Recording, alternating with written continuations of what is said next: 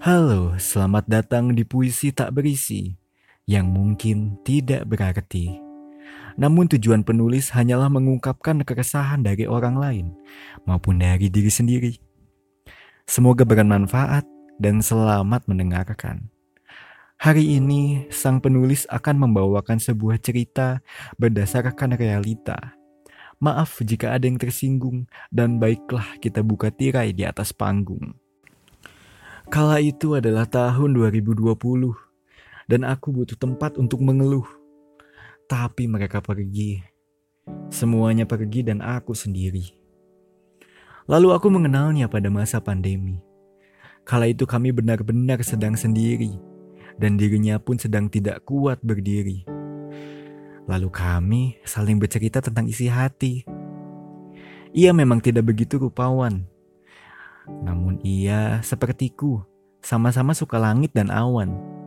Obrolan kami mengalir deras bagai sungai Bengawan. Semakin dalam dan semakin kelam. Kami saling tahu rahasia dan bahagia. Kami juga sedikit saling suka. Namun kala itu, aku masih dalam masa transisi dari gadis lainnya. Dan dia pun sama. Yang bodoh adalah aku tidak memperhitungkan jaraknya. Kami terpisah seratus kilometer jauhnya. Telepon dan pesan adalah konveksi, karena sama-sama tak bisa bermigrasi. Bagai sebuah dongeng, topik kami berfantasi, berpetualang di masing-masing pikiran. Tak ada kata basi, sehingga kupikir kita bisa jadi tuan dan puan. Jujur, aku sayang, tapi aku tak berani bilang. Karena yang dekat saja aku ragu. Bagaimana dengan yang sejauh itu? Entah kenapa, suatu saat timbul rasa bosan. Kami menjauh beberapa masa. Tak ada lagi lisan maupun tulisan, tapi tetap masih ada rasa.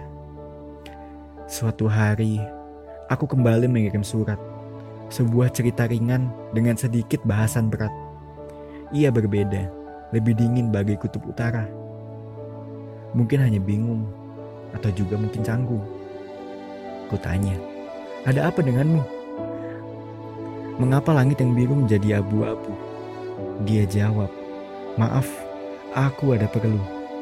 Lalu saban hari kutanya lagi, kau sedih? Apa aku harus membantumu?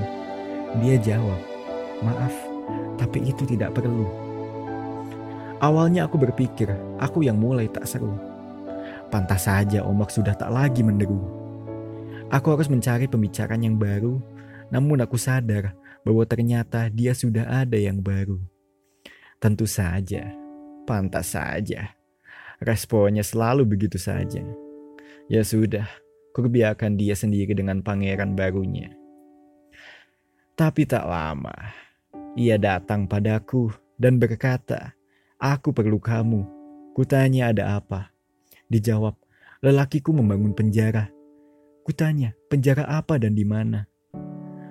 Penjara cinta, di dalam hati dan di raga. Tak boleh ada yang memanggil namanya. Tak boleh ada yang menyentuhnya. Atau sang pangeran akan memeranginya. Aku beri solusi, hanya sedikit. Aku tidak pernah memanipulasi, meskipun dada ini terasa sakit. Jujur, aku masih sayang. Tapi akhirnya aku berani bilang. Tapi ku juga bilang, tetaplah dengannya. Pegang pinggangnya saat kalian berkuda. Terima mawar dari taman kastilnya. Dan sayangi dia sampai ia jadi raja. Kupikir aku lakukan hal benar. Namun emosi sang pangeran mulai berbinar. Berpikir bahwa aku sang pembuat onar. Baiklah aku mundur. Tapi lihatlah pangeran sialan. Wanitamu juga ikut mundur. Ada rasa di hatinya bahwa akulah sang pemanis kenangan. Hanya karena aku jauh, sehingga kapal kita tak bisa saling berlabuh. Aku tidak pernah mencoba mengusik. Aku hanya lebih asik. Akhirnya, kalian bertanya akhirnya? Tentu saja drama, bagai Sinta dan Rama. Namun akulah sang Kurawa. Aku yang jahat. Seharusnya aku tak balas pesannya. Namun hati ini terikat dan selalu ingin bertanya.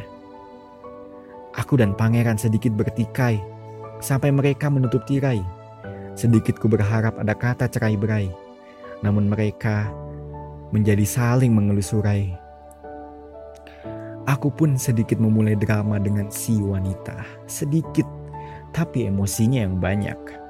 Sekali lagi ia turun dari tahta dan mengganggu tidurku yang sedang nyenyak.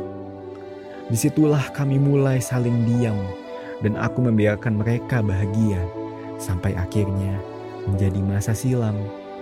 Dari bintang sampai hilang, dari konstelasi sampai jadi agresi, dari cerita ramah hancur jadi remah. Aku kehilangan dia.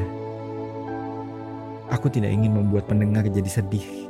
Aku hanya ingin bercerita. Jika ada yang sama denganku, tetaplah silih asih. Jangan membuang kesempatan, jangan membuang setiap kata-kata. Pegang dan peluk dia saat dia ada, cium dan sayangi dia saat dia ada. Karena jika kau pergi sebentar, akan ada dia yang lebih sangar. Atau jangan mencoba mencari yang jauh di sana, takutnya kamu merana. Cari yang di sini, dan jadilah berani. Aku penakut, akhirnya kena sikut. Aku pengecut, akhirnya kena pecut. Selamat tinggal bintang merah muda, nikmati cintamu karena kau masih muda. Dan itulah sedikit cerita dariku.